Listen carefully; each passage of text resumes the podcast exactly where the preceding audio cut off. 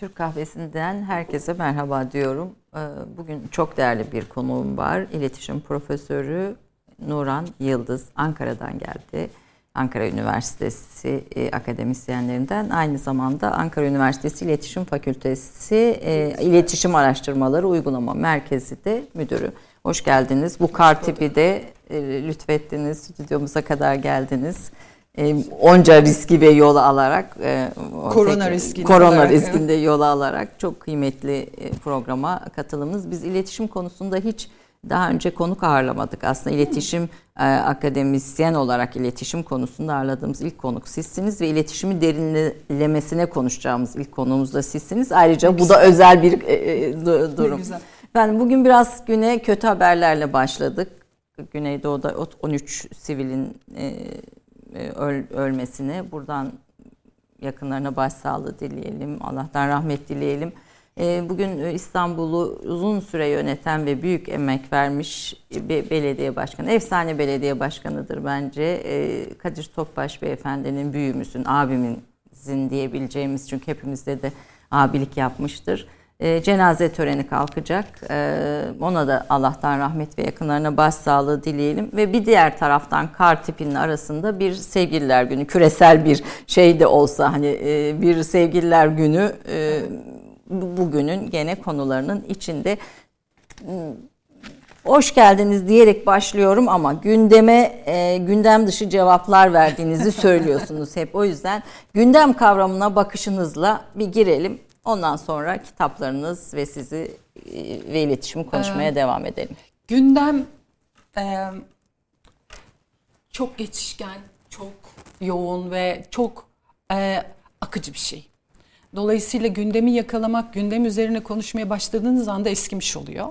O nedenle de biraz zorlu oluyor. Mesela bugün sizin girişinizde söylediğiniz şey, e, evet bir taraftan sevgililer günü, insanların sevgili ben her ne kadar bu tür özel günlere hani mesafeli biri de olsam e, en azından güzel duyguları hatırlatmak için bir bahane ama diğer taraftan 13 insanımızın şehit e, olması, şehit olması, öldürülmüş olması çok acı bir şey. Ben de e, sizin başsağlığı dileklerinizi aynen paylaşıyorum. İstanbul'u uzun süre e, yönetmiş olan Sayın Topbaş'ın bugün cenazesi var. Yani gündem e, sürekli olarak koşturduğumuz, bazen acı bazen keyifli ama akademisyenler içinse böyle bir film şeridi izler gibi.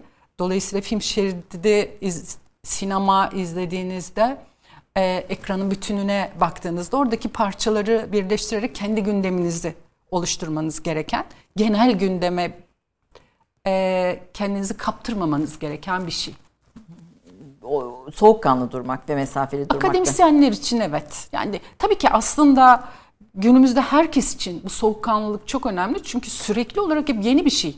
Hep yeni olay, yeni kriz, yeni sorunlarla karşılaşıyorsunuz. E bir sabah kalkıyorsunuz.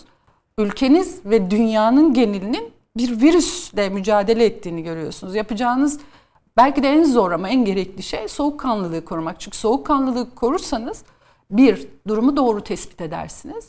Durumu doğru tespit etmek tedavi süreçlerinin en önemli bölümü. Özellikle hani ben bu yayına gelirken Ayşe Hanım programımızı çok beğenerek izliyorum dedim ve yıl, yani çok uzun zamandır hani bugün mi konuşalım yarın evet, mı derken tam kar tipiye evet, denk getirdik aynen. Ee, iletişimsel açıdan da doğru kararları almak, sonuca hizmet edecek kararları alabilmek için o soğukkanlılığı hep muhafaza etmek gerekiyor. O mesafeyi. Evet. Ülkemizde iki işi yapan insan sayısı çok fazla. İletişimciler ve futbol yorumcuları. E, evet. E, bir de sonradan ekledim. Bir de müteahhitlik. Bir de müteahhitlik. Üç, üç, üç, üç sektörde. Üç herkes çok, yapıyor. Biz biraz iletişimi konuşalım. Evet. E, şimdi yeni Kahveniz çok güzel. Peki efendim afiyet olsun. Orta içiyorsunuz galiba evet. E, galiba evet. kahve. Nasıl böyle çalışırken kahve çay tercihiniz ne yönde olur? Gelen konuklarımız Çalışırken e, çay içiyorum. Çay ve su. Ee, ama muhabbet, sohbet ederken kahve tercih ediyorum. Ee, hatta kahveyle de çok korkunç bir şeyim var. Ee, sorunum var. E, mutfakta iyiyim aslında. Yani yemek kafa, falan bunlarla yapıyorum ve bunu da e, hesaptan paylaşıyorum. Bazen benim iletişimci olduğumu unutup hani aşçı olduğuma dair benden tarif isteyenler falan da oluyor. Halbuki o benim zihin boşaltma metodum. Ee, yapıyorum ya yani yemekler her tür şey ama Türk kahvesi yapamıyorum. Yani bir türlü köpüklü bir Türk kahvesi kendim yapamıyorum. Sanki onun kursu açısı ona gideceğim ama ben de yapamıyorum. Türk o konuda yalnız kursu, değilsiniz. Ha, Türk kahvesinin kursu yok, diğer kahvelerin var. Ben de hiçbir zaman başaramam evet. güzel köpüklü bir Türk ama. kahvesi yapmayı e, başarılı e, olamam. Ben sizi biraz sizi konuşarak aslında başlayalım iletişimle ilgili Az sayıda kitabınız var bir defa yani. E, Kafamda bu kadar daha var. Dört tane daha dört, var. O zaman tamam yani sonuçta hepsi bir tamam gün olacak. bir gün olacak diyelim. Ama her biri hem derin hem kendi içinde sahada yapılmış ilk çalışmalar ve onun da ötesinde evet. bir şey bir ufuk açıyor. Evet. Ee, ilk, ilk kitabınızla evet. başlayalım. İletişimci olmak tabii bizim e, bugün için çok popüler ama sizin karar verdiğiniz ve benim de karar verdiğim dönemlerde öyle popüler falan değildi. değildi ve bu kadar gelişmiş değildi. Sizi iletişimci olmaya sevk eden, motive eden şey ne oldu? Biraz onu aktarın. Ondan sonra da konuşalım. Evet, sizinle meslektaşız. Evet. Yani ve hani meslektaş olmaktan öte ortak bir başka yönümüz var. İletişim ikimizin de e, üst sıralarda evet. tercih ettiğimiz bir alan. Ee, bir kere birincisi şu, ben okumayı ve yazmayı seviyorum. Ee, bu önemli çünkü çok sevdiğim bir söz var. Nasıl bu kadar sözcüğü, bu kadar akıcı yazabiliyorsunuz diyenler oluyor. Bu çok basit. Eğer zihnen dolarsanız dolan her şeyde olduğu gibi o boşalmak isteyecek. Çünkü yer açması gerek. Yazmak o zihnin boşalma yollarından bir tanesi. Ee, okuyorum, dolduruyorum, yazıyorum. Çünkü iletişim öğrencilerine anlatmaya çalıştığım şey şu. Ee, arkadaşlar nasıl ki doktorların steteskopları, cerrahların bistürleri, mimarların cetvelleri, terzilerin mezurelerin, dikişleri, makinesi falan varsa iletişimcilerin sadece bir tane meslek aletleri var. Sözcükler. Kelimeler. Kelimeler, sözcükler. Dolayısıyla e, bundan başka aletimiz yok. Bunları zamanlaması, amacı, konusu, içeriğine göre dizeceksiniz. İşiniz sözcükleri dizme işi. Dolayısıyla bunun için ne yapacaksınız? Hani bu alet çantaları var ya bu e, tamircilerin kullandığı böyle merdiven şeklinde falan, açılan havadanlık diyorlar. Evet. Alet çantası deniyor. Birçok adı var. Onun içindeki tornavidalar, çiviler falan gibi bizim için kullandığımız sözcükler, kelimeler hepsi. Dolayısıyla ben sözcükleri seviyorum. Oradan başlayan bir şey. Bir de tabii ki bizim dönemimizi hatırlarsanız aslında mantıken çok değişmedi ama e, sözelcilerle sayısalcılar ayrılabiliyor. Benim zihin yapım sözele uygun. Daha sözel düşünüyorum ve yazıyorum. O nedenle de iletişim ki o dönemlerde biliyorsunuz e, gazeteler, televizyonlar falan böyle değildi ama gazeteler altın çağını yaşıyordu. Evet, en, bir en gazeteci güzel. olmak, bir gazete bir muhabir olmak ya da bir köşe yazarı olmak. Köşe yazarlığı o zaman gazetecilikten de sayılmıyordu aslında. Muhabir olmaktı, gazeteci olmak. Ee, çok gıpta ettiğim bir şeydi. Ee, dolayısıyla da ilk tercih olarak Ankara Üniversitesi'ni yazmıştım ve hayatımda sanıyorum sevinçten ağladığım ilk ve de son gündür birinci tercihimi kazandığımı gördüğüm gün. Bugün de birçok tercih eden iletişim ve daha çok e, evet. öğrenci var. Çünkü saha çok. O zaman işte Ankara tabii, Üniversitesi vardı, İstanbul tabii, Üniversitesi tabii. vardı. Zaten çok azdı. Evet. E, iletişim neden okumalı konusunda ne söylersiniz? Neden iletişim okumalı e, bir öğrenci? Yani niye tercih etmeli? Yani sevmek, e, kelimeleri sevmek dışında. Ee, ben çok başka bir cevap vereceğim. Eğer iletişime tutkusu yoksa okumamalı zaten. Yani bu tutkuyla yapılabilecek bir şey. Eğer hakikaten ben bunun için doğdum demiyorsanız iletişim okumayın. Çünkü e, hayat daha teknik meselelere hakim olanlar, daha derin uzmanlaşmaları olanlardan yana ilerliyor. Oysa iletişim şimdi bakın medyaya, bütün medyaya bakın, te, görsel, geleneksel hepsine iletişimcilerin daha az olduğunu görüyorsunuz. Yani daha yeni teknolojiler devrede olduğu için dijital zeka ve mühendisliklerin ağırlıklı olduğu. O nedenle iletişim tutkunuz varsa iletişim okuyun ama onun dışında okumayın diyen biriyim ben. Bu, bu da bu işte bir tutku işi. Bu iş bir tutku işi. Bir tutku. Aslında bütün işler tutku işi. Yani siz eğer doktor olmak için tutkunuz yoksa sıradan bir doktor olacaksınız. Gidin ayakkabı tamircisi olun ama onu tutkuyla yapın. Bence bütün mesele bu. O derinleşme Evet. ve uzmanlaşma da Evet. orada Ne iş sağlam. yaparsanız yapın tutkuyla yaptınız. Yani mesela dikkat edin çok ünlü olan veya işte geçenlerde aldı Michelin yıldızı alanlara dikkat edin. Çorbayı adam tutkuyla yapıyor. Yani bizim için hadi karıştır, koy suyu, kaynadı. İçindeki şehriyesi mercimeği yumuşadı mı bitti. Al sana çorba yapmıyor. Yani böyle bir sanki Picasso'nun tablo belki Picasso tabloyu çizerken bile hani daha rahattı onun o çorbaya yapışından. Yani bu tutku işi bütün başarıların altında zaten bu var. Yani tutkuluysan onunla yatıyorsan onunla kalkıyorsan Bu iş oluyor mutlu diyorsun. oluyorsun evet. Efendim e, Nuran Yıldız Türkiye'nin e, iletişim konusunda duayenlerinden en Teşekkür önemli ederim. akademisyenlerinden birisi. E, Ünsal Oskay Hoca vardı Allah rahmet eylesin Evet. rahmetli olmuştur. E, Türkiye'de sahasında iletişim sahasında yetişmiş çok fazla sayıda akademisyenimiz yok maalesef. E, bu, bu, bu noktada çalışmalarının çok kıymetli olduğunu düşünerek bir kısa özgeçmişini izleyelim e, eserleri ondan sonra konuşmaya devam edelim.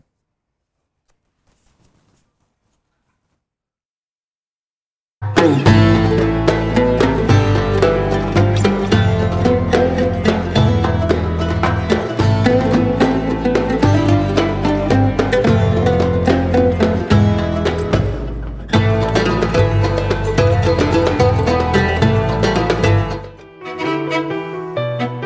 Ankara Üniversitesi İletişim Fakültesi öğretim üyesi ve İletişim Araştırmaları Uygulama Merkezi Müdürü olan Profesör Doktor Nuran Yıldız Ankara'da doğdu. 1988 yılında Ankara Üniversitesi Basın Yayın Yüksekokulu'ndan mezun oldu. Ankara Üniversitesi Sosyal Bilimler Enstitüsü'nde bir halkla ilişkiler yöntemi olarak siyasal reklam başlıklı teziyle yüksek lisans yaptı. Doktora derecesini mülkiyeden Ankara Üniversitesi Sosyal Bilimler Enstitüsü Siyaset Bilimi ve Kamu Yönetimi Anabilim Dalı'ndan Siyasal Partilerde Lider İmajları başlıklı teziyle aldı. Bu tez, siyaset ve imajlar konusunda Türkiye'de yapılan ilk doktora tezidir.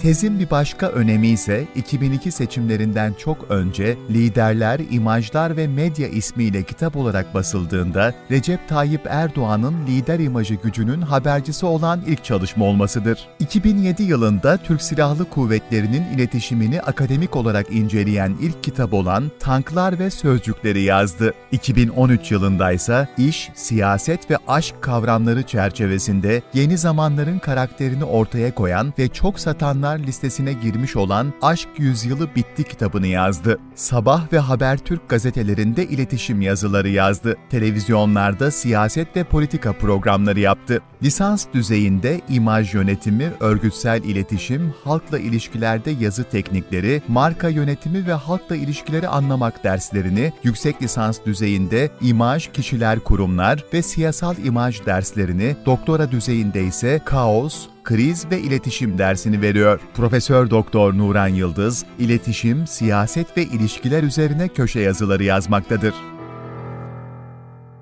böyle var mıdır böyle ilk kitap hani ilk ilk şey gibi böyle evlat gibi böyle bir özel bir yeri var mıdır bu kitabın Evet. liderler imajlar ve medya ve sahasında yapılmış Evet. ilk çalışma ondan önce hiç liderlerin imajları e, iletişim üzerine bir çalışma yazma, yazılmamış mı? Ya bu doktora tezi düzeyinde yok. Yani çeşitli anılar, hikayeler, makaleler düzeyinde birkaç tane var.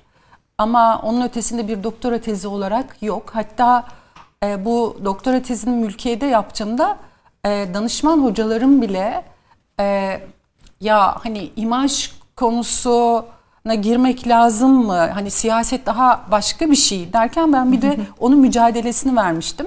O zaman önemli bir siyasetçi şunu söylemişti.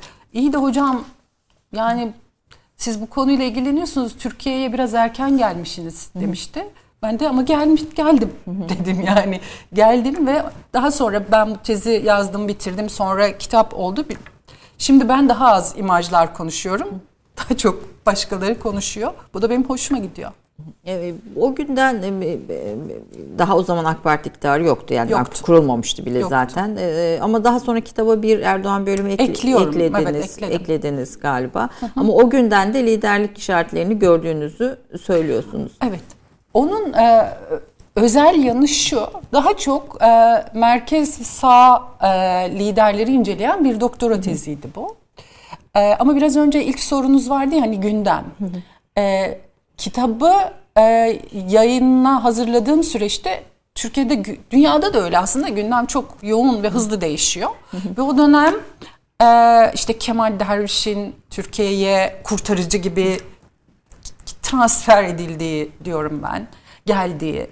Ee, daha sonra işte Recep Tayyip Erdoğan bir ismi var ve bu isim e, önemli konuşmalar yapıyor ama medyanın geneli tarafından siz daha iyi hani kurucu olduğunuz için o süreci daha iyi hatırlayacaksınız. Çünkü ben bunu anlattığımda bazı insanlar nasıl ya öyle günler oldu mu diyorlar. Şimdi tanığım sizsiniz.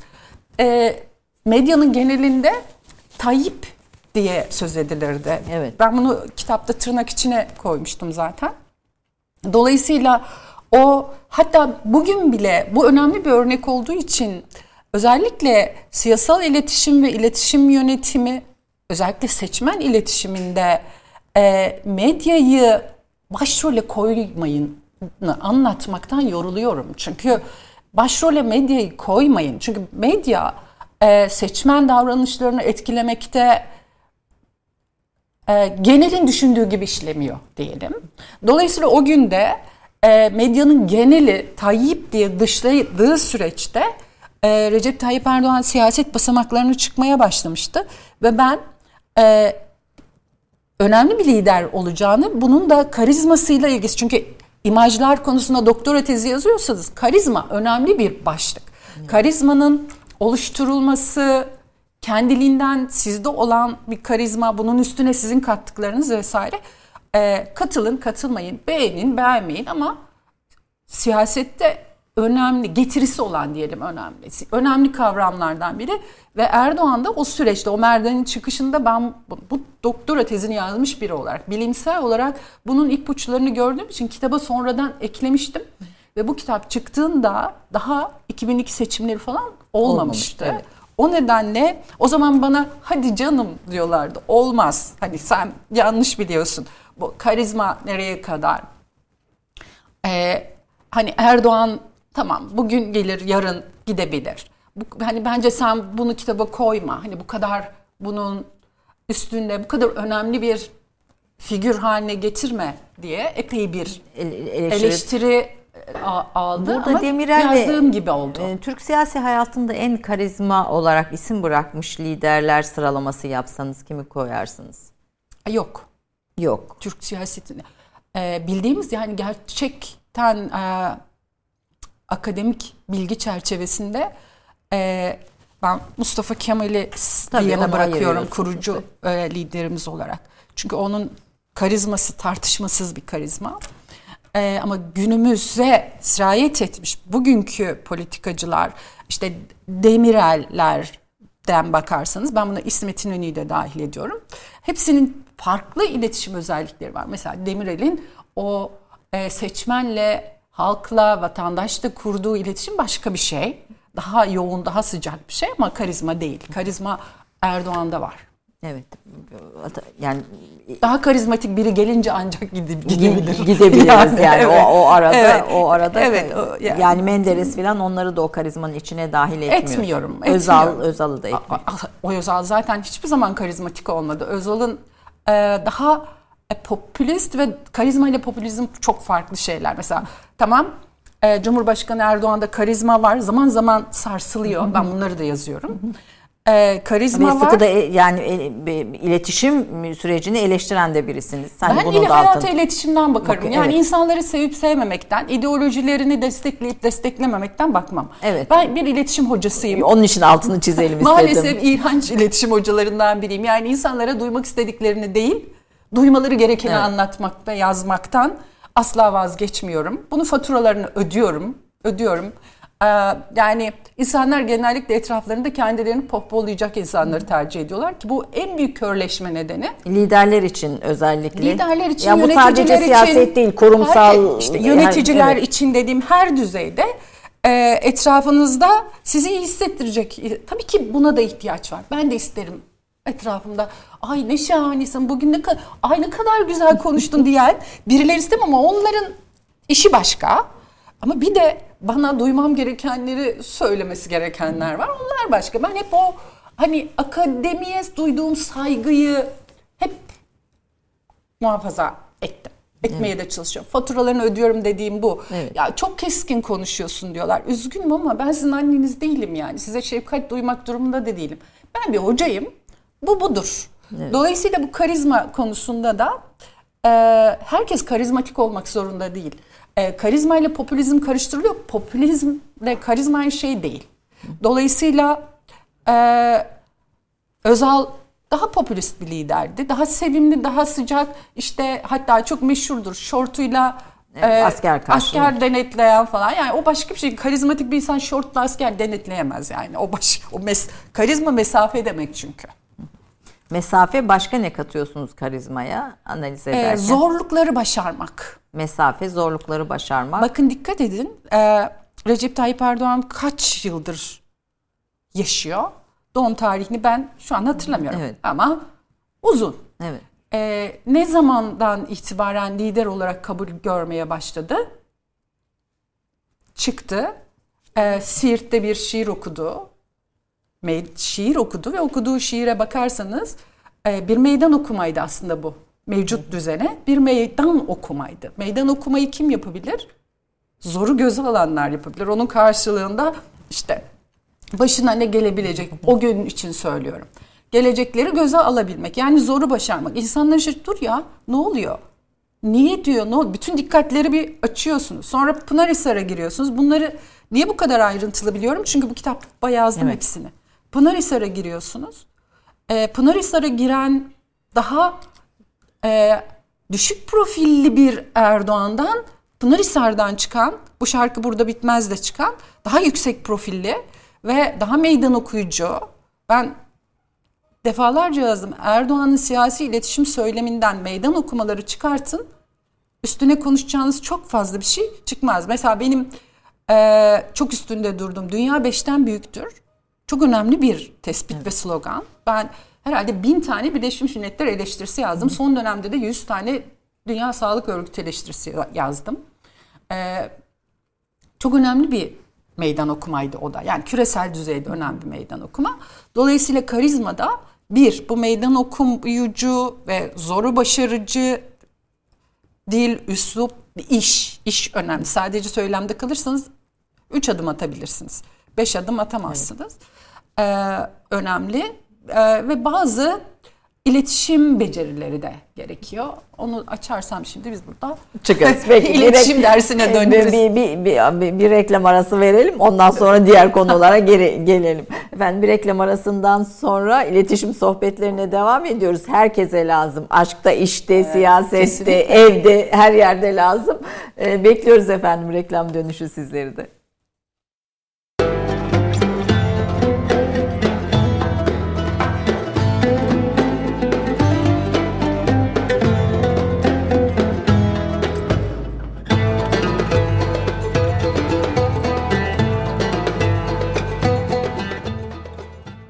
Efendim Türk kahvesinde e, dışarıda kar tipi var ama biz içeride Profesör Doktor Nuran Yıldız hocayla son derece güzel hepimizin de işine yarayacak bir konuda sohbet ediyoruz. İletişim her şeyden önce. Şimdi imajlar, medya e, ve liderler kitabı üzerinden çok zaman geçti sonuçta bir işte 20 ile yakın. Şu an yok zaten piyasada. Piyasada da yok. E, şimdi yazacak olsaydınız veya şimdi baktığınızda yeni medya, yeni iletişim stratejileri noktasında siyasilere söyleyeceğiniz ne olurdu? Gerçek cevap mı Gerçek cevap istiyorum. Gerçekten. Gerçekten evet. ee, şu anda siyasetçiler ve iletişim yöntemleri üzerine hiçbir şey yazmak istemem. Neden? E çünkü akademik olarak o açıdan yazmaya değer bulman gerekir. Şu anda benim yazmaya değer bulduğum başka birkaç tane konu var. O, onlara yoğunlaşıyorum. Yani yazmaya değer bir şey bulmuyorum. O konuları Bence bu da e, acıklı bir cümle ama öyle. Peki e, sosyal medya medyadaki değişim yani sonuçta işte 2000'de gazeteler ve televizyonlar, özel televizyonlar vardı. Şimdi ya 2010-11 sonrasında iPhone çağıyla birlikte başka bir şey e, gündeme geldi. Şimdi yine de e, ne tavsiye edersiniz diye sormak istiyorum. Çünkü yazılarınızda yer yer kullanmasınlar. liderler için söylüyorsunuz. Evet liderler için söylüyorum. Siyasetçiler için. Siyasetçiler için de söylüyorum. Yani sadece liderler ve siyasetçiler için söylemiyorum. Bütün e, üçüncü kişileri ilgilendiren iş yapan herkes için söylüyorum. Yani kurumsal aidiyeti olan, kurumsal yönetim sorumlulukları olan herkes için söylüyorum. Çünkü sosyal medya kullanımını bilmiyorlar ve sosyal medyanın içeriğini yönetmeyi bilmiyorlar. Çünkü biz sosyal medya konusunda henüz emekleme dönemindeyiz. Deneyimliyoruz hala. Ama e, o kadar hızlı bir şekilde hayatı istila etti ki yani ben ona şunu söylüyorum. Yani macun tüpten çıktı. Artık bunu tekrar içine sokamayız. Ama sorumluluk sahibi olan insanların sosyal medya içeriği hakkında ve sonuçları hakkında e, çok donanımlı ve deneyimli olmaları gerekiyor. E, bir sabah kalkıp o sırada aklından geçen, canının istediği, e, senin için çok önemli olan, belki insanlar için de çok önemli olduğunu zannettiğin duygu ve düşüncelerini paylaşacağın bir yer değil sosyal medya. Orası e, eski zaman kahvehaneleri gibi biraz daha e, hafif, eğlenceli. Ben ona şöyle diyorum, meşgul edici e, etkinliklerin olduğu bir yer. Aa günaydın nasılsınız bugün? Ya da ya bu bilmem ne pahalı, bu bilmem ne ucuz. Böyle biraz daha hani İngilizcesinde biraz daha light dediğimiz e, konuların ortamı. Ama e, bizim ülkemizde bu sosyal medyayı kullanmasınlar anlamında değil. Yani bunu çok yanlış anlayanlar da var. Tam tersine doğru kullanırsanız etkilerini görürsünüz. Ama bir kere sosyal medyada sizi takip eden Twitter'da, Instagram'da fark etmez. Herkesi sizin destekçiniz veya size oy verecek veya Seçmen. sizi evet arkanızdan gelecek kişiler olarak görür ve konumlar ve oradan bir takım ciddi bilgileri, önemli şeyleri paylaşmaya kalkarsanız problem yaşarsınız ki zaten neredeyse sosyal medya krizini yaşamadığımız Bir an yok. ya gün kalmıyor. Yani yüksek mahkemelerimizden birisinin biliyorsunuz bir üyesi bir açıklama yaptı. Pencerelerin ışığı ile ilgili. Ben ondan büyük tesadüf ki herkes bu tesadüfün altını çizdi. Bir iki gün önce kimler sosyal medya kullanamazın içinde hakimler, yargıçlar, öğretmenler mesela. Öğretmenler. Ben evet Instagram hesabı kullanıyorum ama Instagram hesabımı öyle oradan öğrencilerime eğitim verecek bir içerikte kullanmıyorum. Dolayısıyla onu kendi eğlenceli, meşgul edici doğası içinde ve beklentilerinizi de bununla sınırlandırarak yapabilirsiniz. Onun ötesinde ciddi bir sonuç ama ülkemizde maalesef takipçi sayılarıyla seçmen sayılarını karşılaştıran insanlar var. Büyük trajedi yani.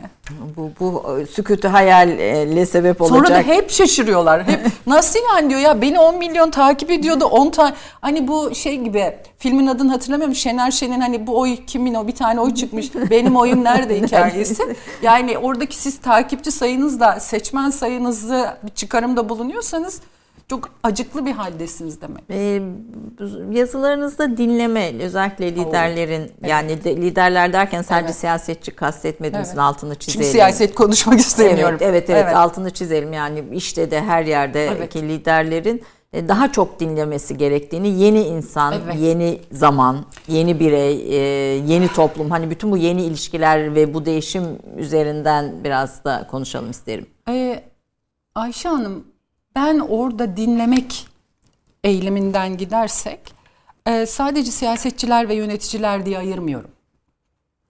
E, gündelik ilişkilerde bireysel yani iki kişilik ilişkilerde, iletişimde, her düzeydeki iletişimde en önemli eylemin dinlemek olduğunu hep söylüyorum. Mesela bana diyorlar ki işte siz iletişim okudunuz, okutuyorsunuz. Bin yıldır yapıyorsunuz bu işi. Bana bin yıl gibi geliyor. Bin yıldır yapıyorsunuz. İletişime dair bize bir cümle söyleseniz ne söylersiniz? İletişimin en önemli eylemi dinlemektir. Her düzeyde ama çocuğunuzu, eşinizi, sevgilinizi, seçmeninizi, çalışanlarınızı dinlemek. Ee, aslında kamunun genelini kendi hedef grupları içerisinde dinlemek birçok problemin önünü keseceği gibi gerçek ihtiyaçların ipuçlarını da verir aslında. Ama biz gündelik iletişimimizi öyle kurmuyoruz. Kendimizi ifade etmek üzerinden kuruyoruz. Ben böyle düşünüyorum, ben böyle istiyorum, ben böyle yapıyorum. Bu konuda benim çözümüm bu gibi. Senin ne düşündüğünde çok umurumda Senin ne değil. düşündüğün ancak benim sana verdiğim izin kadar. Dolayısıyla ben, ben, ben, ben de bunlar hep şöyle diyorum. Benlerden kurulu bir ordu içinde yaşıyorsunuz. Ve daha da vahimi, pardon da sen kimsin? Yani artık her şeyin değiştiğini kabul ediyorsun. Her şeyin değiştiğini. Yeni insan, yeni zaman. Her şeyin her değiştiğini şey. kabul ediyorsun. Kendinin de değişmen gerektiğini kabul etmiyorsun. Sen dışındasın bu değişimlerin. Böyle bir dünya olabilir mi? Ama dikkat edin. Değişimden ve gelecekten söz ediyorsak o gelecek hep bir gün gelecek. Hiç gelmiyor.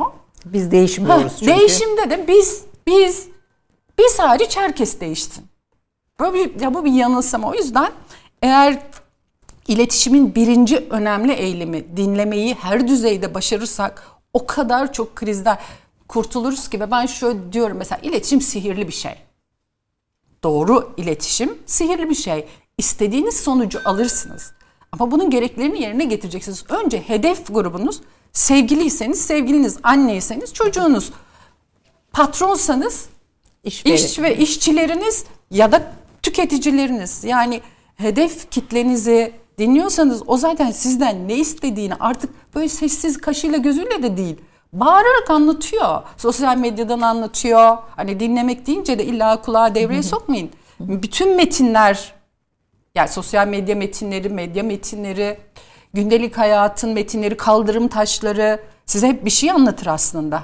Etrafınız, çevreniz. Evet bir iletişimci gibi baktığınızda bu binaya girerken binanın konumu, dışı, merdivenleri, sizi karşılamaları her şey bir metindir aslında. Siz yeter ki dinleyip okumayı biraz daha e, öne çıkarın. Birçok sorun çözülür. Birçok sorun çözülür. Değişmek mümkün mü peki? Yani şimdi işte yeni zamanlar üzerine yazıyorsunuz, yeni birey üzerine yazıyorsunuz. Mesela yeni zamanda her ittifak bozulmak üzere kurulur. En çok güldüğüm şeylerden biri sürekli her gün televizyonlar açıyoruz. O kadar sıkıldım ki. Onun için kimse izleyen varsa kusura bakmasın. Hani politika programlarına davet edenlere hayır deme nedenim bu. Herkes politikayı o kadar çok biliyor. Herkes çözümlere o kadar hakim. Öyleyse bu sorunlar niye yaşanıyor? Anlamak mümkün değil. Yani bambaşka bir yerden bakıyoruz. Bakıyoruz. Bu ittifaklar bozulmak üzere kurulur. Aşk Aynen için onu de söyleyecektim. Her İşte şey de için. yani Her iş- şey için. Yani burada mesela çok e, aşk yü- yüzyılı bitti aslında girelim bu tankları sonra e, ko- konuşalım. E, Aşk yüzyılı bitti. Gerçekten yayınlandığı 2013 yılında en çok satan kitaplar listesine girdi. Aradan Hala da. geçen 7 yıl içinde hala ve herkese de tavsiye ediyorum. Doğrusu büyük bir e, keyifle okudum kitabı. Aşkta işte siyasette yeni zamanlar. E, bir bu kitabı yazma sebebinizi bir- birçok röportajda da söylüyorsunuz ama e, bir biraz o kopan bağlar üzerine e, konuşarak başlayalım. Bu yeni zamanları anlamak, idrak etmek nasıl bir şey ve buna göre değişmek dediğimiz şey ne? Ee, biraz bunun altını çizelim. Bu arada e, Nuran Yıldız'ın Instagram hesabı gerçekten çok hoş paylaşımlar oluyor. Mesela bugünkü paylaşım Cemal Süreya, e, Tommy Suyar aşkı üzerine ve e, aşklara da e, soruyorsunuz yani gerçekten ne istediğin Aynen. konusunda son derece e, güzel e, uyarılar, sözler, e, edebiyat zevki tabii bir, bir şeyin içinde. Evet, e, bir de hayata iletişimden bakıyorum ve insanlar da hayata iletişimden bakarlarsa daha nitelikli bir hayat yaşarlar diye düşünüyorum. E, ya da başlarına gelen şeylerin neden başlarına geldiğini en azından ta- çözebilirler ya da anlayabilirler. Deminki sorunuza biraz önceki cevaptan devam edersek, evet e, bu bütün televizyon programlarında her akşam şunu görüyorsunuz. İşte A partisi ile B partisi ittifak kurar mı? C partisi buna girer mi? D partisi ne yapar? Bu ittifak ne kadar sürer? Bunlar kopar mı? Böyle bir şey ben anında zaplayıp geçiyorum. Çünkü bu kadar kısır bir muhabbet ki. Eğer siz 2000 sonrası siyaset ve bireyle ilgili bilgiye sahipseniz her türlü ittifakın her türlü sözleşmeye dayalı ittifaklar dahil her yani mahkemeleri bakarsanız hem ticari hem asli hem Boşanma, boşanma hepsi. hepsine bakarsanız bütün ittifaklar zaten kurulduğu an itibaren itibarıyla e, bozulmaya mahkum. Ya bugün A partisiyle B partisi dersiniz, ertesi gün bir de bakarsınız A C partisiyle e, bu neredeydi? Bazıları da şunu söyler ve ben hakikaten deliriyorum öyle bir durumda. Ben bunu size söylemiştim. Yani bu şöyle bir futbol maçı 3 ihtimalli der kadar komik bir şey bu. Yani tabii ki bir, bir futbol maçı 3 ihtimalli olur. Dördüncü ihtimal maçı iptal etmeleridir zaten.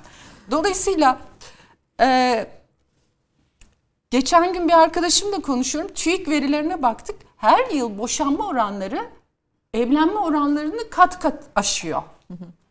E, evlilik de bir ittifak sonuçta.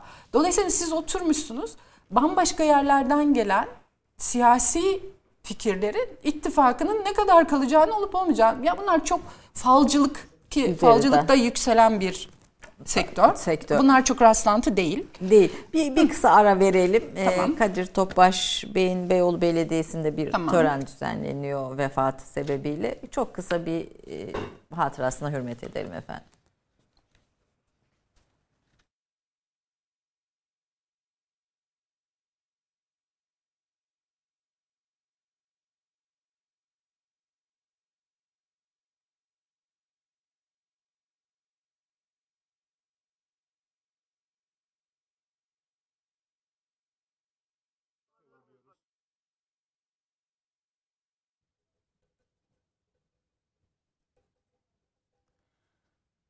Şu anda Kadir Topbaş'a veda ediliyor. İstanbul Eski Büyükşehir Belediye Başkanı Kadir Topbaş Bugün de ebedi Beyoğlu Belediyesi'nde planına Büyükşehir'e oradan da ebedi cenazesi için tören düzenleniyor. Seveni çok. Hepimizin yüzünü hep iyi hatıralarla hatırlayacağımız bir büyüğümüzdü, ağabeyimizdi. Ağabeyliğin en çok yakıştığı isimlerden biriydi. Ee, Allah gani gani rahmet eylesin, bizi cennette buluştursun. Hepimizin, tüm sevenlerinin, ailesinin, bütün dostlarının İstanbul'un başı sağ olsun diyoruz. İstanbul'un Kadir abisi İst- olarak biliniyordu. Evet. İstanbul'u da böyle seslenirdi, böyle severdi. İstanbul bugün bir ağabeyini uğurluyor. Evet çünkü nasihat etmeyi, ağabeylik yapmayı başkanlıktan çok tercih ederdi. Ee, önce sevmeyi, sevdirmeyi, hep Yunus'tan, Mevlana'dan e, alıntı yaparak konuşmalarını Şu yapardı. anda Ağabeylik, e, İstanbul Büyükşehir Belediye Başkanı, eski belediye başkanı Kadir Topbaş'ın cenaze törenini görüyorsunuz. Naaşı. Beyoğlu Belediyesi önüne getirildi. Orada tören düzenleniyor. Görüntüleri de ekranlarınıza getiriyoruz. Karlı bir hava var. Naaşını görüyorsunuz. Türk bayrağına sarılı. Türk bayrağına sarılı naaşı Beyoğlu Belediyesi'ne getirildi. Burada cenaze töreni Yavaş yavaş düzenleniyor. gelebilirsin abi buyur.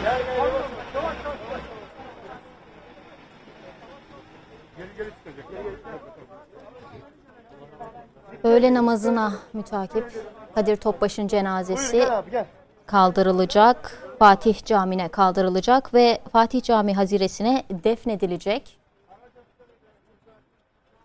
Kadir Topbaş İstanbul için önemli bir figürdü. Şu anda sol tarafta fotoğrafını, sağ tarafta cenaze törenini ekranlarınıza getiriyoruz.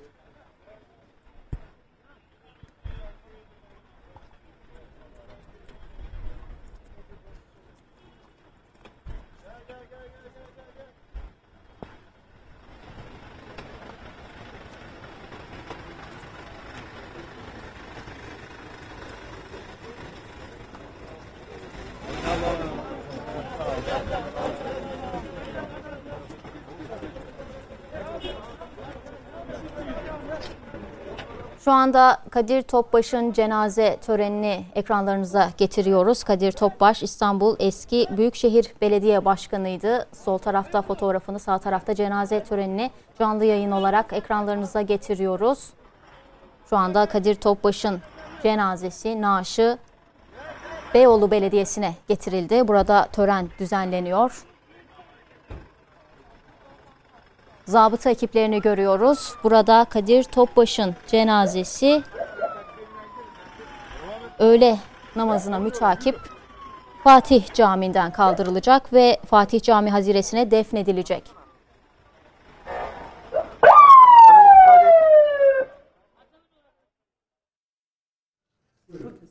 Evet.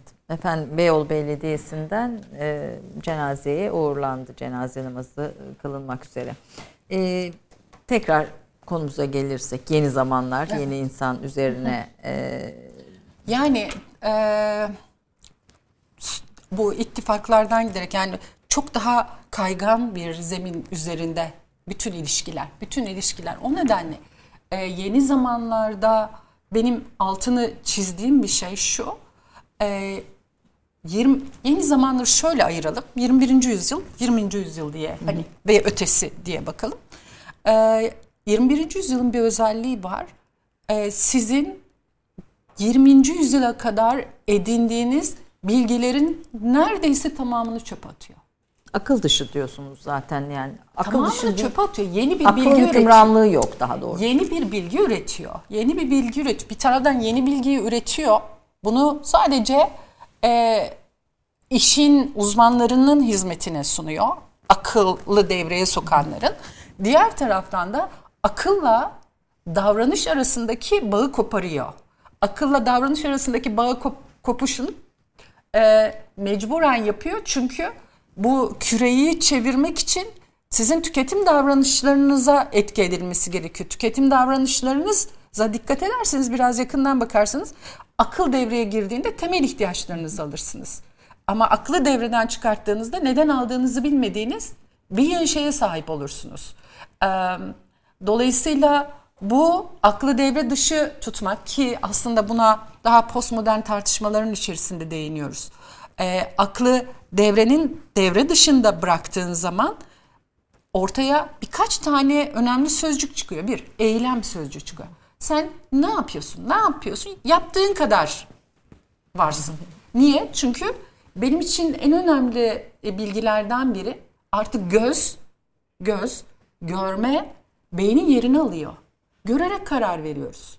Bütün sosyal medya bununla dönüyor, televizyon içerikleri bununla dönüyor, eee, moda sektörü bununla dönüyor, siyasi iletişim çalışmaları, ortamların hazırlanmasından liderlerin merdivenleri çıkıp inip giyimi, davranışı, ailesi falan bütün bunlar sizin gözünüz bana bak, bana bak, ne dediğime değil, bana bak stratejisi ortaya çıkıyor. E bütün bunlar aklı daha geriye iten bir şey oluyor. Gözü yönetebiliyorsan merdivenleri hızlı çıkıyorsun. Tamamen göz e, üzerinde. Tamamen gerçekte de demeyelim. gerçekte de onu söyleyeceğim şimdi. bu Tamamen evet yani demeyelim. bu, bu bir imaj. Yani bu bir imaj. Evet. İmaj ama arkada gerçekte böyle mi oluyor her Ama şey? bunu yöneten de bir mekanizma var. Arkada da demin söylediğim 21. yüzyıl bilgisini Onu e, heh, evet. 21. yüzyıl bilgisini kullanabilen yani burada önemli olan şey bu. Siz dünyayı, Türkiye'yi, şirketinizi, evinizi yönetmek istiyorsanız artık 21. yüzyıl bilgisine sahip olmanız gerekir. Dün e, havalimanında eski bir tanıdıkla karşılaştım ve bana şunu söyledi. Benim çocuğum 11 yaşında. 11 yaşındaki çocuğum beni dinlemiyor.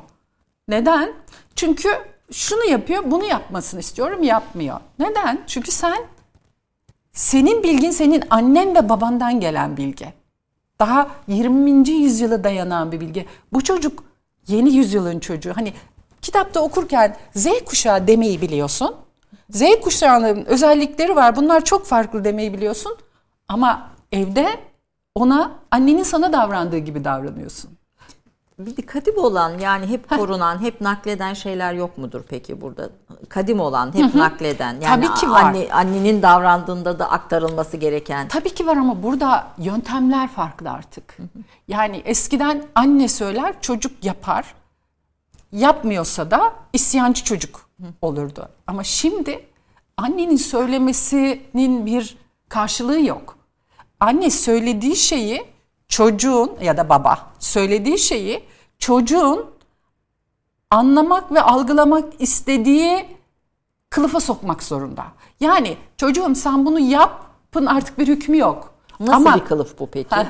Ama çocuğu işin içine dahil eden yani o bireyi onu biliyorsunuz. Benim şöyle bir ifade var. Benim çocuğum çok zeki. Hayır senin çocuğun çok zeki değil.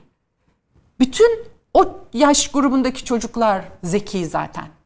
Dolayısıyla sen çocuğum zeki diyorsun. Aslında çocuklar zekiler. Niye? Çünkü anne karnından hamilelik süreçlerinden itibaren her şey değişiyor. Kimi müzik dinletiyor, kimi yürüyüşe çıkarıyor vesaire. Yani bildiğimiz tip bir hamileliği bile yaşamıyorlar. Doğum süreçleri ve sonrasındaki ilişkiler. Ondan sonra çocuğa kendi deneyimlerinle iletişim kuruyorsun. Ama onun farklı olduğunu söylüyorsun. Dolayısıyla çocuğu bir şey yaptırmayı düşündüğünüz zaman çok basit aslında hikaye. Ee, kendiniz onun yerine yani empati empati kuralım. Ya bu empati öyle güzel bir sözcük ki Sihirli. herkes cümle içinde kullanıyor. Kimse hayata geçirmiyor. Empati kuralım. Ama kaç kişi kuruyor? Çok Nasıl az. kurulur peki empati? Çok az insan kuruyor.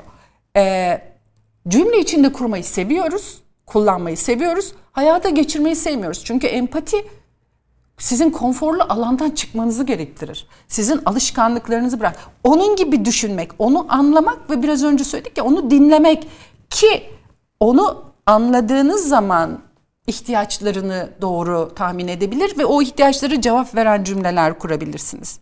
Örneğin çocuğunuza artık yani sizin çocuklarınız büyüdü ama küçük çocuklar için diyorum. Çocuklarınıza artık böyle hükümran yap et tarzı ya bunu ödevini yap böyle bir şey değil. Daha bizli yapalım yaptık mı daha sorulu daha bizli ve onu işin içine çeken paylaştıran. Hani bunu böyle yapmazsak ne olur sorusunu sorduran. Mesela benim çocuğum ödev yaparken bilgisayar kullanıyor. En çok şikayet bu. Burada oyun oynuyor, orada ödev yapıyor. Çünkü bu çocuklar artık bu Z kuşağı dediğimiz tuhaf bir zihin yapısı. Aynı anda birkaç şeye bizim gibi değiller. Yani ben sadece yazıyorsam sadece yazabilirim.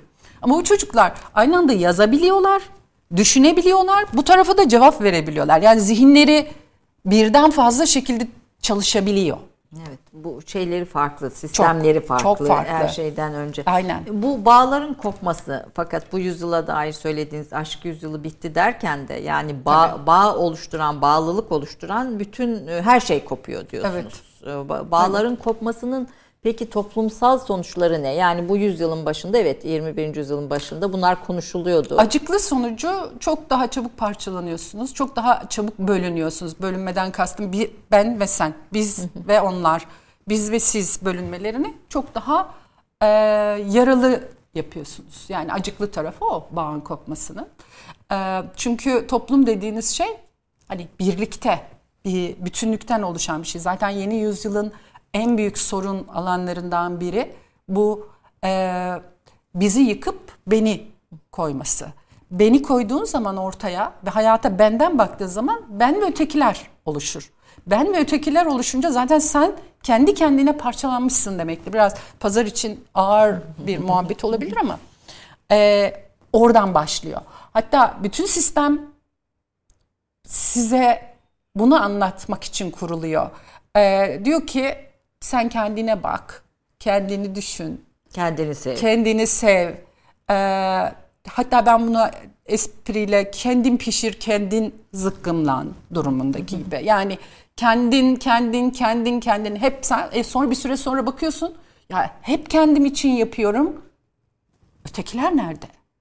Halbuki biz öyle bir şey değil.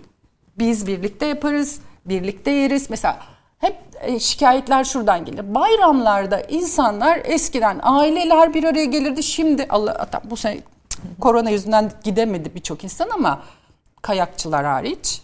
Ona çok kızmıştım ben. Ee, bayramlarda aile bir araya gelir. Bir yemek bayram masasının etrafında toplanırdı. Şimdi herkes tatile gidiyor. Çünkü neden? Ben ve benim ailem diye düşünüyorsun. Büyük aile o kadar e, devreye sokmuyorsun. Halbuki geçen hafta sanıyorum, geçen hafta değil iki gün önce e, Cumhurbaşkanı Erdoğan'ın bir ifadesi vardı. Bizim bazı eksiklerimiz var diye. Aslında bu eksikler ben ve biz arasındaki tercihlerle ilişkili bir eksikti. Yani evet doğru bir saptama ama bazen çözüm için saptama yetmiyor. Devamını getirmek gerekiyor. Ge- Devamını getirmek gerekiyor, doğru bir şekilde getirmek, getirmek gerekiyor. gerekiyor devamında. Evet. Peki. E, aşkta işte siyasette bir de karakter Ya aşınmasından orada bir şey söz söylemek istiyorum. Bu aşk yüzyılı bitti deyince bazen okur e, kitabı açmadan hü- hüküm veren okur ya aşk biter mi? Ben aşığım. Aşk ben. Ben aşkın bittiğinden söz etmiyorum. Bir dönemin kapandığından söz ediyorum ve aşk aslında aşk kavramına illa benim Ali'ye, Ali'nin Ayşe'ye aşkından söz etmiyoruz burada. Bu aşk dediğiniz şey e, boyut, çok farklı boyutları olan bir şey ve adanma isteyen bir şey. Adanma kavramı tükendi. Çünkü artık adanabileceğiniz şeyleri bulmanız çok zorlaşıyor. Giderek zaten- Öyle bir şey. Yani yoksa hani ben aşığım nasıl bitti? Ben de onlara diyorum ki kaç gündür aşıksınız?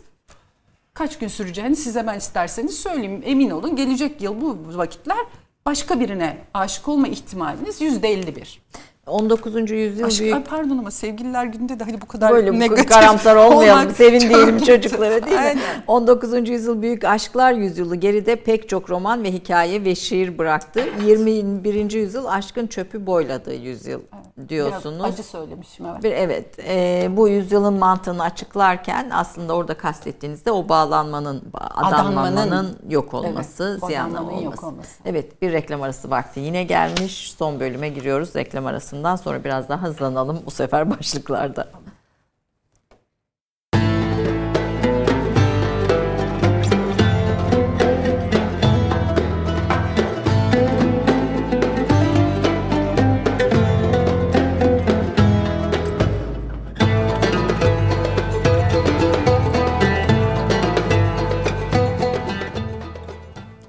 Efendim Türk kahvesinde iletişim konuşmaya devam ediyoruz ama daha girizgah yapabiliriz ancak bizim süremiz içinde değil mi? Bu bu konuların hepsi çok derin. Arada konuştuklarımızdan bile çok önemli. Ya aslında oradaki derin ama benim sıkıntım şu. İletişim sözcüğünü herkes bildiği için e, herkes iletişim kurmayı da bildiğini zannediyor. Halbuki bu şey gibi lahana gibi ya bu iç içe açtıkça çoğalan bir şey.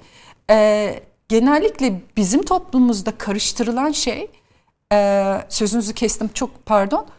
Konuşmakla konuşabilen herkes iletişim de kurduğunu zannediyor. O yüzden de etrafımız çene isali kaynıyor. Herkes konuşuyor.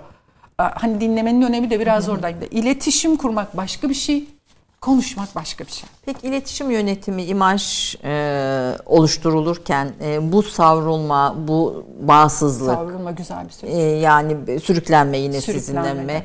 E, tutarsızlık ona bu e, bir, bir, bir, bir noktada nerelere konacak yani nasıl yönetilecek yani sanki daha zor gibi geliyor bu dönem imaj yönetimi bir taraftan da e- egolar var bir taraftan işte sizin söylediğiniz görünme isteği göz, göz ve görüntü ön planda e, filan hani bütün bunlarla bir imaj yönetmek yani imaj Ya- yönetimi herkes için geçerli aynı zamanda. Evet ama e, daha zor değil. Daha bilgi odaklı diyelim. Yani eğer e, demin söyledik ki hani doğru alet edevatınız varsa iyi bir usta olarak işinizi iyi yapabilirsiniz. E, imaj yönetimi ya da iletişim yönetimi daha anlamlı bir kavram. Yani eğer iletişimini yönetir, yönetirken kendinize dair dünyaya daha önemlisi çünkü artık bileşik kaplar gibi oldu. Evet. Dünya küreye dair, ülkenize dair, bölgenize dair, sokaktaki insana dair ve evinizdekilere dair yeni ik- 21. yüzyıl hani değişiyoruz ya sürekli değiştik ve daha hızlı değişiyoruz ya aslında değiştik. Daha da hızlı zaten o hayatımızın içinde sürekli yaşadığımız bir şey. Bu e, değişimi yönetici bilgiler, yeni bilgiler. Bu değiştikte ne oldu? Örneğin çoğumuz biz oturuyoruz Türkiye'de üniversiteleri konuşuyoruz. Kimse şunu konuşmuyor. Arkadaşlar dünyada e, saygın üniversitelere dönüp baktığınız zaman artık sizin o bildiğiniz fen bilimleri, sosyal bilimler, tıp bilim böyle bir ayrım falan kalmadı. Benim en sevdiğim sözcük melezleşme. As- Aslında artık bilim bile, bilim bile Melezleşme. melezleşmişse melezleşmeyen hiçbir şey hayatta kalamaz. Siyasi partiler için de böyle. Yani e, tam sağcılar ve tam solcularla gideceğiniz yol çok kısa. Solun içinde sağ tutumlar, sağın içinde sol tutumlar olmadan o yol yürünemez artık. O da bir bütün siyasi bütün siyasi ticari örgütlenmeler melezleşmek durumunda. Bütün karakterler melezleşmek durumunda. Dolayısıyla bu yeni bilgiden baktığınız zaman kaygan böyle bir zemin de ortaya koymuyor mu fakat? Ee, tabii ki zaten karakteri bu dünyanın. Hatta Bauman şöyle diyor. Herkes o kadar ince bir buz tabakası üzerinde ki bu buz tabakası her an kırılabilir. Kırılmaması için de sürekli kayman gerekir üstüne. Yani daha da hızlanman gerekir gibi. Korkunç Bir şey bir metaforla kullan. Yani Korkunç yeni bilgilerle. Yani buna gözünüzü kapatabilir, arkanızı dönebilir ve sonra niye bu benim başıma geldi diye hayıflanabilirsiniz ama bu bilgiyi kabul edip buna uygun çözümler üretirsiniz. Oradan baktığınızda iletişim yönetimi o kadar zorlu bir şey değil doğru bilgiyle hareket ettiğinizde. Söylüyorsunuz savrulmalar, sürüklenmeler, hızlar, değişimler. E bunun içinde nasıl iletişimi yöneteceksin? kendi hayatınıza dönüp baktığınız zaman o hızın, o telaşın, o sürekli değişimin içinde ne istiyorsunuz aslında birey olarak? Hele de yapayalnız kalmışsanız bilgisayar ekranlarına, cep telefonlarının hapishanesine tek başınıza tutukluysanız ne istersiniz? Sizi anlayacak. Korkma, sana bir şey olmayacak diyecek insanlar istersiniz. Bence e, en siyasi alanında, ticari alanında en büyük boşluklarından birisi bu. İnsanlar buradan bağırıyor. Diyor ki ben çok korkuyorum. Yarın ne olacak bilmiyorum. Başıma ne gelecek bilmiyorum. Birisi bana bana güven desin. Birisi bana korkma desin. Yani bir sakinlik, bir tutarlılık, bir sükunet hali. Yani ben sizin programınızı niye seviyorum? Reklam arasında söyledim. O sükunet hali. Çünkü insanlara güveni telaşlı, hızlı, gergin kurumlar ve kişiler veremez. O sakinlik ve sükuneti koruyan evet o çözer. O derken bir kişiyi bahsetmiyorum. Bir Kişiler ve kurumlar, kurum, evet. örgütler hepsi için söylüyorum. Bu bugün Türk Silahlı Kuvvetleri, tanklar ve sözcükler burada olduğu için Türk Silahlı Kuvvetleri olur, siyasi iktidar olur, muhalefet partileri olur, bir X holding olur fark etmez. Anne baba olur aile kurumu içerisinde. Bu insanların kendi çevrelerine dikkat edin. Değer gören herkes bu mesajları veren kişilerdir. Ben hallederim, çözülür, korkma, güven gibi. Yani hangi mesajların öne çıktığını ve neden öne çıktığını bilirseniz kadar zor değil. ki pandemi dönemi bunu biraz daha fazla Aynen, hissettiğimiz aynen. bir- Ama bilgiyi kullanmıyorsunuz. Her şeyi açık konuşuyoruz. Konuşalım çünkü ben açıkta yazıyorum. Mesela Çin aşısı.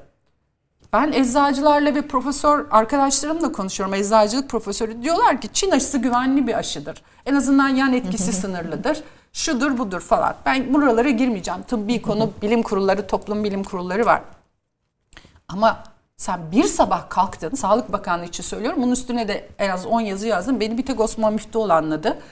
Ee, ya Çin malının ülkemizdeki kültürel kodlarını, tüketim kodlarını bile bile bir sabah kalkıp Çin aşısını alıyoruz dersen tabii ki doğal olarak bir direnç görürsün. Evet. Ki uzunca bir süre enerjiyi bu direnci kırmak için kullandılar. ettiler, evet. Halbuki buna hiç gerek yoktu. Sen oturup Çin aşısının doğasını anlatsaydın insanlara, üstüne söyleseydin, bunu da yapan bir Çin vardı, birçok sorunu çözerdin. Dolayısıyla e, hep hani her bu tür krizi gördüğümde benim başımı duvarlara vurma nedenim ya bilgi var ve bilgiyi kullanmayıp 1960 model iletişim bilgileriyle iletişim yönetmeye kalkarsan hayatı rastlantısal yaşarsın. Bugün kriz olur, yarın olmaz. Olmayanı başarı sayarsın. Halbuki o sadece bir tesadüf. İletişim tavsiyelerinin çoğu da 1960 model. 1960 model. Bunu bin defa söyledim. Bin defa yazdım. 1900 yenilemiyoruz. Yenile- Yenilenmiyoruz. Yenilenmeyince neyi kay- kaybediyoruz? Para, enerji, daha da önemlisi zaman ve e, başladığın noktadan daha geride bitirmek. Ee, Hiçbir şey bazen şunu söylüyorum. Bana mesela bir kurumun yöneticisi diyor ki şunları şunları şunları yaptık bir sonuç alamadık. Bize ne önerirsiniz? O yaptıklarınızı bir daha yapmayın diyorum.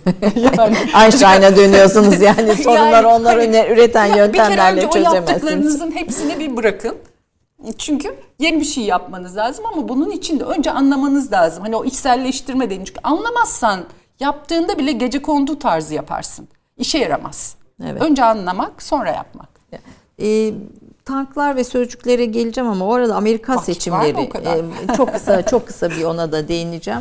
e, aşk yüzyılı bittiği tavsiye ederek bi- bitirelim. Aa, Aşkla işte ederim. siyasette özellikle okuyucuya yeniden tavsiye edelim. Her daim okunacak kitaplardan birisi. Zamansız şimdi Evet, bir moda tabir var ya zamansız diye. zamansız kitaplardan birisi. E, Amerika seçimleri üzerine de yazıyorsunuz. Tabii orası imaj Hep yönetim. iletişimden yazıyorum. İletişimden yazıyorsunuz. Orası da imaj yönetiminin şahının yapıldığı bir yer e, sonuçta. Yani kongre işgali ve sonrasındaki e, o imajlara, zihnimizdeki parçalanan imajlara ve yeniden kurgulanmaya çalışan imajlara mesela işte Biden'in konuşmasındaki biz vurgusuna filan ilişkin de yazdığınız çok kısa bir zihnimizi açmak, ufuk açmak noktasında bir yorumunuzu isterim. Bunu kısa biraz zor tabii.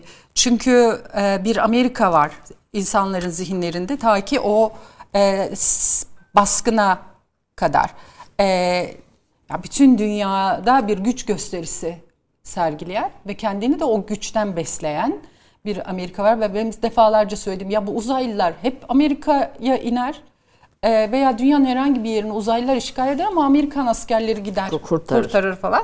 Çünkü bu bize Hollywood ve diziler üzerinden yerleştirilmiş bir imaj ama aynı Amerikalılar Washington'un merkezinde bir sürprizle karşılaştılar. Yani bir bak biz sabah baktılar ki işgal edilmişler. Yani o bu şöyle bir şey. Aslında bildiğimiz şey bildiğimiz gibi değil, sandığımız şey sandığımız gibi değil. Amerika ile ilgili şeyleri bildiğimiz zannediyoruz ve sandığımız zannediyoruz. Çünkü imajlar dünyasından hareket ediyoruz. Ee, zaten şu an Amerika'nın içerisinde bulunduğu kriz bence Amerika Birleşik Devletleri'nin yönetimiyle şu an ülkemizin yakın çevresinde olup bitenlerin bu baskınla da çok ilgisi var. Çünkü yazılarımdan birinde şunu demiştim. Amerika'nın özgüveni öyle ayaklar altına Alındı. düştü ki bu olayla birlikte bunu yukarı çıkaracak. Bakın ben hala buradayım ve güçlüyümü gösterecek bir takım e, etkinlikler ve umarım umarım korkunç ve kötü olmasın ama sonuçta büyük şeylerin peşine düşeceğini çünkü bu öyle bir imaj yönetimi. Amerika şunu yapar. Çünkü bu imaj yönetiminin e, literatür olarak da beşiği olan bir ülkeden söz ediyoruz. Bu işi çok yani Türkiye'de Türk Silahlı Kuvvetleri'nin iletişim yönetiminde 5 kişi bilemediniz 10 kişi çalışıyorsa Amerika'da 3000 5000 kişi çalışır. Evet. E, psikologlarından psikiyatrlarından sosyologları her her düzeyin en iyileriyle çalışırlar bir mutfakta. Dolayısıyla onlardaki yapı şudur. İmajları ya da iletişim yönetirken bizdekinin tam tersidir. Biz de çok ilkel bir şekilde bütün kurumları dahil ediyorum buna. Bütün kurumları dahil ediyorum. Neyi göstereceğimize odaklanırız. Bak buna bak, bak buna bak. Oysa Amerika e, neyi göstermeyeceğine odaklanır. Neden ülkemizin etrafında işler çevirmeye başlayacak ve başlıyor? Çünkü o o gün yaşananları göstermemesi ve unutturması gerekiyor. Yani yaptığı şey bu. Dolayısıyla bütün iletişimi ve Biden'ın e, konuşmasına dikkat edersen Amerika'dan biraz önce söyledim ya insanlar değişiyor ve yeni farklı bir mesaj istiyor dediğimizde dikkat e- ederseniz e, biz duygusunu öne çıkaran, o eski Amerika'yı geri çağıran, tamir ki benim için çok sihirli sözcük ve önemli bir sözcük.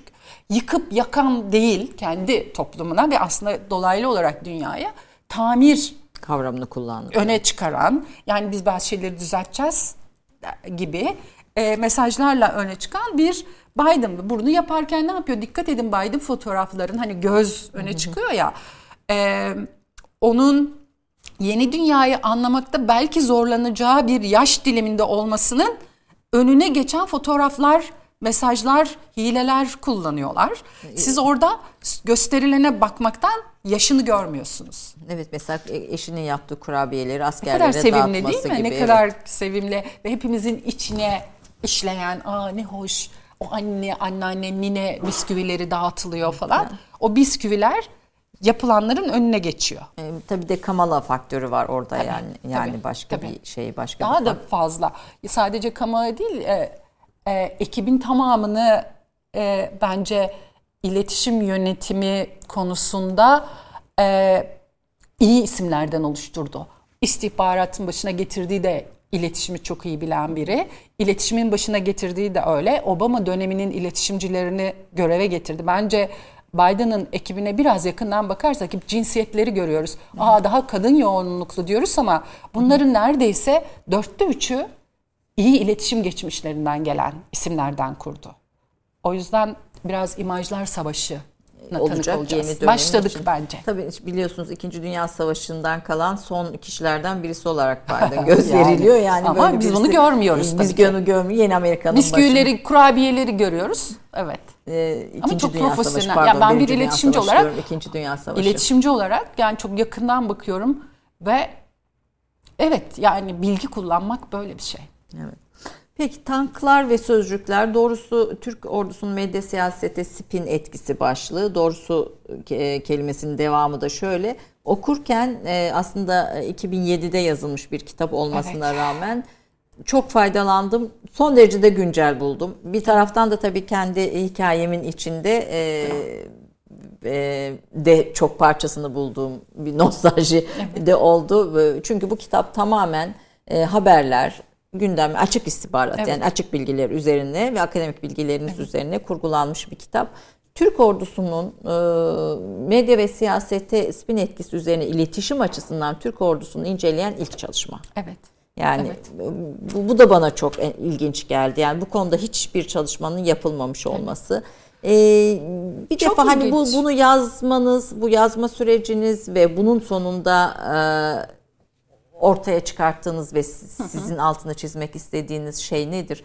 Ve bugün baksaydınız. Açık konuşalım değil evet, mi? açık konuşalım. Siz olduğunuz için ben de açık Evet, konuşuyorum. buyurun. Açık yazıyorum, açık konuşalım. Açıkçası ben iki tür akademisyen olduğunu düşünürüm, inanırım da. Bir, e, kendisinden önce üretilmiş bilgileri yeni gerçeklere göre yeniden dizayn eder, yeni eserler sunduğunu e, söyler. İkinci tip akademisyen de e, gelişen değişmelere, gelişmelere göre yeni bilgi, yeni dünyanın bilgilerini ortaya koymaya özen gösteriyor. Ben kendimi bu ikinci gruba koydum. Bu sizin biraz önce sözünü ettiğiniz kitapların hepsinin alanlarında ilk olmasının nedeni o yeni 21. yüzyıla doğru iletişim dünyasındaki yeni bilgiyi oluşturmak. Çok ilginçtir. Tanklar ve sözcükleri yazma sürecimde şöyle bir şey çok çarpıcı gelmişti bana.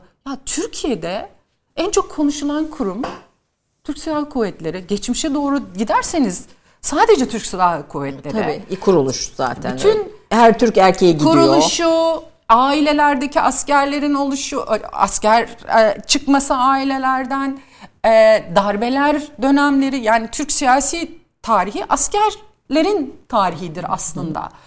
E, e, bu konuda çok fazla birikim yazılıp çizilmiş olması gerekmiyor mu? Hayır. Anılar vesaireleri bir yana bıraktığınızda Onları kişisel son olarak, dönem eserleri de bir yana bıraktığınızda büyük bir boşluk gördüm ve bu beni çok şaşırttı. Özellikle iletişim alanında bir gazetecinin anıları var mesela ve son dönemlerde yoğunlaşan makaleler oluşmaya başladı. Bunun bir nedeni büyük olasılıkla asker korkusu yazarsak ne olur diye. Ben de yazarken açıkçası böyle bir hatta ben biraz daha naiftim. İlk kitabı yazmaya karar verdiğimde Genelkurmay'ın sayfasına girdim. Orada bir bilgi için diye bir yer vardı. Oraya ben bu konuda bir kitap yazacağım bana yardım edebilir misiniz demiştim. Hiç cevap bile gelmemişti. Yani bunlar benim deneyimlerim. Ve ben e, dediğiniz gibi daha önce yazılmış kitaplar ve gazetelerdeki işte açıklamalar vesaire ve tarih kitapları üzerinden yazdım. Ve bitince şöyle bir şey bekledim. Ya, bu o kadar önemli. İletişim yönetimi ve askerler o kadar önemli ki beni kuvvet komutanlarının tamamı çağıracak. O konferansa gideceğim, buraya gideceğim. Peki nasıl yetişeceğim falan diye düşündüm büyük bir şey. düşündüm. Ee, ve bir iki idealist subayın bizde konuşur musunuz diye ki o dönemi de hatırlarsanız Türkiye'nin yani problemli Dönemleri. dönemi söz etmek istemiyorum. Yani girmek de istemiyorum.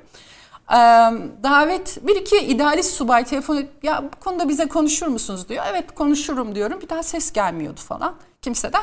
Ama şu anda bir kısmı yurt dışında kaçak olan insanlar Türk ordusunda açılış konuşmaları falan yapıyorlardı. Ben sonradan ben e, 15 Temmuz'dan sonra anladım. Durumu Birçok şeyi 15 Temmuz'dan sonra anladım. Neden hani bu kitapla ilgili bir ilgi gösterilmedi. E, dolayısıyla Ama do- dostlarınız oldu. İlker Başbuğ da bunlardan İlker, birisi. İlker Başbuğ dostlarımdan biri çok sevdiğim de biri. Çünkü e, bir entelektüel, okuyan ve yazan biri. Hatta benim tanışmam da buna bağlıdır. Çünkü anlatabilir miyim? Süren var mı bilmiyorum. buyur. Ben Radikal'de bir yazı yazmışım. Herkes 2003 yaşını hatırlar mısınız? Siz çok iyi hatırlarsınız. Evet, evet, Çünkü evet. E, Olayların partinin içindeydim o dönem. Korucusu olarak doğrudan içindesiniz. İçinde Ve askerler, emekli olan askerler yaşta ilk yaş, ilk yaşı hatırlarsınız. Emekli olan askerler çıkıyorlar ve sürekli yüz perdeden konuşuyorlar. Ben de bunun üstüne bir yazı yazdım. Asker konuşuyor. Herkesin her gün darbe olacak korkusuyla ya- yatıp kalktığı günler. kılıcı, evet. Kadının biri çıkmış radikalde asker konuşuyor, karizmaları gidiyor diye bir yazı yazmış. İnsanlar bana bunu yazarken korkmadın mı dedi. Ben hiçbir asker tanımıyorum. Korkmadım mı? Sorulardan sonra korkmam gerektiğini fark ettim. Ve sonra bir gün bir telefon, hiç asker tanımıyorum. Genelkurmay ikinci başkanımız sizinle görüş... Aha dedim tamam askerden korkmam gereken bu. Aileme, eşime, dostuma haber verdim. Hani başıma Durum bir şey tehlikeli. Tabii başıma bir şey gelirse haberiniz olsun burada kaybolun. Çünkü hatırlarsanız böyle kayıplar falan tabii, tabii. böyle. Ben Faili başıma bir şey gelirse bir dönem. buradayım. Haberiniz olsun. Beni oralarda arayın gibi. Şöyle dedim telefondaki beye. Ne zaman hani o korkunç an ne zaman diye sordum.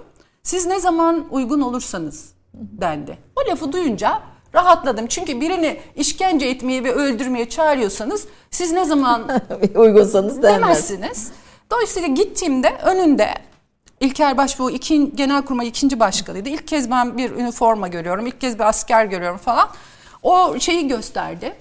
Yazıyı aha dedim fırçayı yiyeceğiz. Çünkü dediğim gibi hiçbir deneyimim yok. Fırça yiyeceğim bekliyorum. Niye yazdınız? Niye bize bunu dediniz falan. Bana şöyle bir şey söyledi. Hocam dedi bu yazınızı okudum. Ee, bu medya iletişim üzerine yazıyorsunuz. Ben çok merak ediyorum. Bana bir açar mısınız? Burada yazmadığınız var. Ben de oturdum anlattım. Burada her bakın çok açık konuşuyoruz. Bilmiyorum kendisi üzülür mü bunu söylediğim ama ilk kez bir asker görüyorum ve bana ben bu alanda iyi bir hocayım. İletişim bilgimi soruyor. Anlattım. Dedim ki ben bu nedenle yazdım. Çünkü siz çok konuşuyorsunuz. Gereksiz konuşuyorsunuz.